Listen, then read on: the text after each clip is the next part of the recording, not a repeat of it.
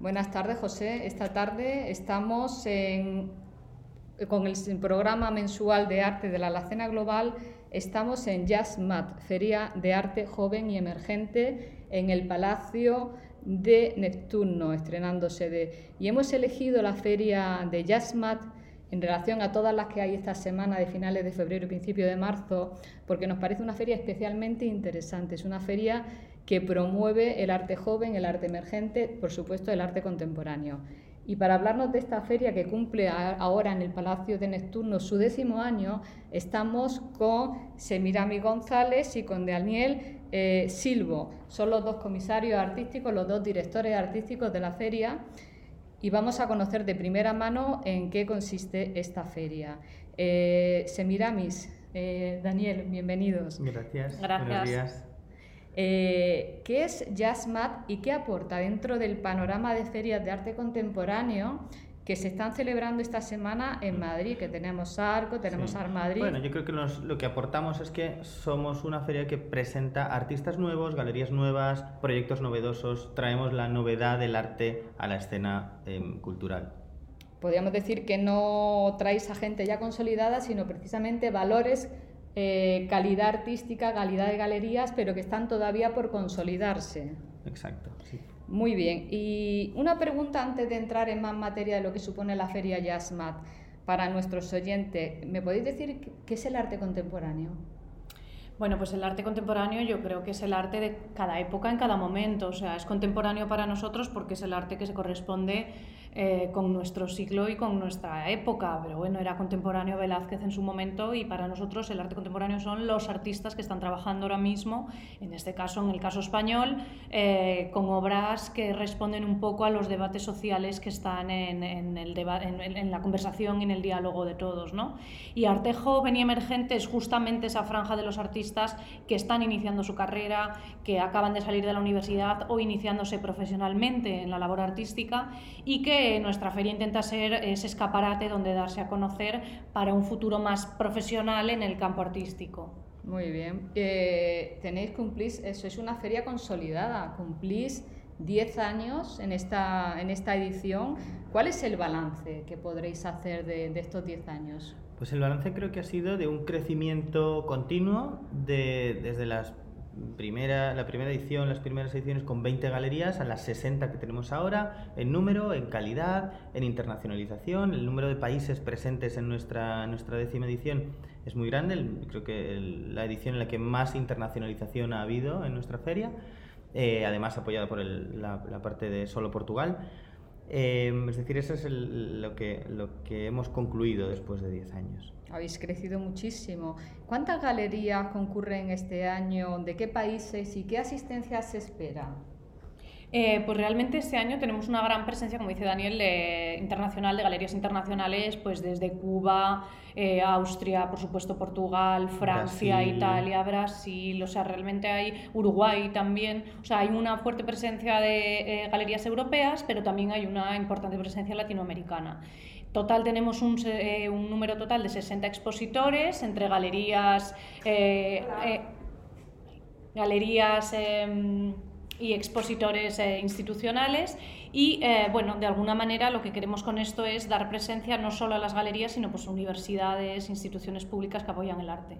Fenomenal. Hay un, hay un aspecto importante que os diferencia del resto de ferias, os diferencia o marca un antes y un después, que es la cantidad de premios que dais para fomentar no solo el trabajo de artistas jóvenes, sino también el trabajo de galerías jóvenes, el trabajo de coleccionistas jóvenes. Me parece un aspecto de Jazzmat realmente innovador. Eh, quería que lo comentarais. Eh, galerías jóvenes, efectivamente, porque queremos ser el lugar donde descubrir nuevos proyectos galerísticos, donde apoyar nosotros eh, también tenemos un componente de la labor eh, artística, no solo estamos para vender arte, sino también para promocionar. Es un esfuerzo muy grande que hace la empresa y que hace la feria por dar a conocer nuevos valores que, en principio son difíciles de, vender por lo novedoso y por lo, por lo joven, ¿no? Entonces eso es un apoyo importante. Y luego artistas jóvenes también, lógicamente, eh, es parte de nuestro interés que sean descubrimientos nuevos, artistas que nunca nadie haya visto y obras eh, absolutamente nuevas y diferentes. Ese sería el ideal, ¿no? Eh, además de coleccionistas jóvenes, los coleccionistas que se inician en el, coleccionismo eh, creo que es una parte importante de todo el ecosistema del arte. Gente que mm, descubra que su pasión es comprar arte. ¿no? Muy bien, ¿tenéis un, un equipo de asesoramiento para estos jóvenes coleccionistas? Eh, ¿cómo, ¿Cómo se orienta la compra del nuevo coleccionista en Jazzmat? Realmente eh, nuestros coleccionistas se guían un poco por su gusto, porque cada uno al final tiene el suyo, ¿no? Pero de alguna manera, y también se les apoya con el premio de la Fundación Pilar Citolera al joven coleccionista, donde una veterana coleccionista y tan reconocida como Pilar Citoler eh, selecciona a una de las personas que haya comprado arte en nuestra feria y le otorga otra cantidad de dinero para que vuelva a comprar. Y esta segunda compra también es en contacto con Pilar, o sea, realmente ahí hay como una cercanía con una gran coleccionista, se fomenta el coleccionismo, pero también de alguna manera se entra en contacto eh, con alguien que lleva muchos años coleccionando y que está pues, en instituciones como el Patronato del Museo Reina Sofía. ¿no? Es una iniciativa muy buena y que además da a conocer el enorme apoyo que tenéis institucional y privado, porque sin todo este apoyo que la feria tiene, todos estos premios no serían viables. Hay otro apartado interesante que es el Jazz Residence. ¿Me podéis comentar en qué consiste? Sí, las residencias son un proyecto que ya es veterano dentro de la feria y, consiste básicamente en reunir a un grupo, seleccionar a un grupo de artistas dentro de las galerías que participan en la feria para que tengan una convivencia y un tiempo de trabajo de un mes, dos meses, depende de, cada año, eh, con una tutorización de un artista de reconocido prestigio, que este año es Eugenia Empudia, el año pasado fue Asier Mendizábal, el anterior Carlos Garaycoa, artistas que acompañan la producción de esos jóvenes artistas. Y luego esas obras producidas se presentan en la feria. Muy Interesante esa iniciativa. Habéis dado el salto a Portugal el año pasado y este año una segunda edición con Jazz LX. Eh, ¿Cómo surgió esta idea? ¿Por qué Lisboa? ¿Cómo ha resultado? Bueno, pues Lisboa de por sí es un lugar que ahora mismo está de moda, no solo para el arte, ¿no? sino para eh, en general el turismo. Es una ciudad que la llaman el nuevo Berlín, ¿no? es una ciudad donde toda la gente de Europa se está yendo a vivir, eh, gente de Estados Unidos incluso, y es una ciudad apetecible, es un país con mucho potencial, con muy buen nivel de artistas, y entonces nos lanzamos a lo que era apostar por el mercado portugués en el sentido artístico. Y realmente la primera edición de Just LX ha sido un gran éxito, hemos tenido el apoyo de la Fundación Millennium, que inicia una compra de arte emergente adquiriendo obra en nuestra feria y que este año ese crecimiento va a más, ¿no? apoyando la feria porque de verdad sienten que esta feria es la respuesta que Portugal necesitaba un poco eh, desde el sentido del mercado. O sea, hay una gran cantera, grandes artistas, grandes comisarios y ser el lugar donde se reúna todo eso eh, durante unos días. ¿Planteáis exportar Jazzmat a otros países, a otras ciudades? No por el momento, no está en los planes, no, no. Eh, quiero hacer una pregunta de calado y es que, ¿qué pensáis, qué papel juegan en la situación actual donde el mundo está globalizado y la realidad virtual es una realidad tan cercana o más que la realidad física? ¿Qué papel pensáis que juega en el mercado, en el mundo del arte, las ferias de arte?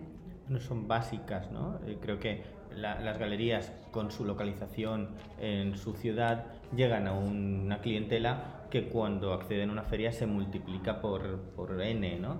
exponencialmente. Acceden a nuevos compradores, nuevos públicos que a lo mejor quedándose en su ciudad, pues por supuesto no llegarían. Es básico una feria de arte.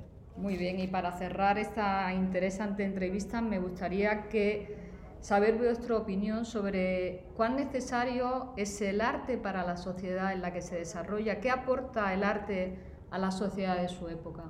Bueno, pues el arte es una, un lenguaje, sobre todo el arte es un lenguaje es un lenguaje fundamental para eh, interpretar el mundo en el que vivimos. Lo hace a través de lo visual, pero es fundamental para dar respuesta, incluso plantear sobre todo preguntas a cuestiones que todos tenemos en nuestra cabeza, debates que tienen que ver con crisis políticas, con crisis ideológicas, con crisis incluso emocionales. El arte es esa herramienta a través de la cual eh, interpretar esos lenguajes en lo visual y ser capaz de plantearnos el mundo de otra manera, desde mi punto de vista.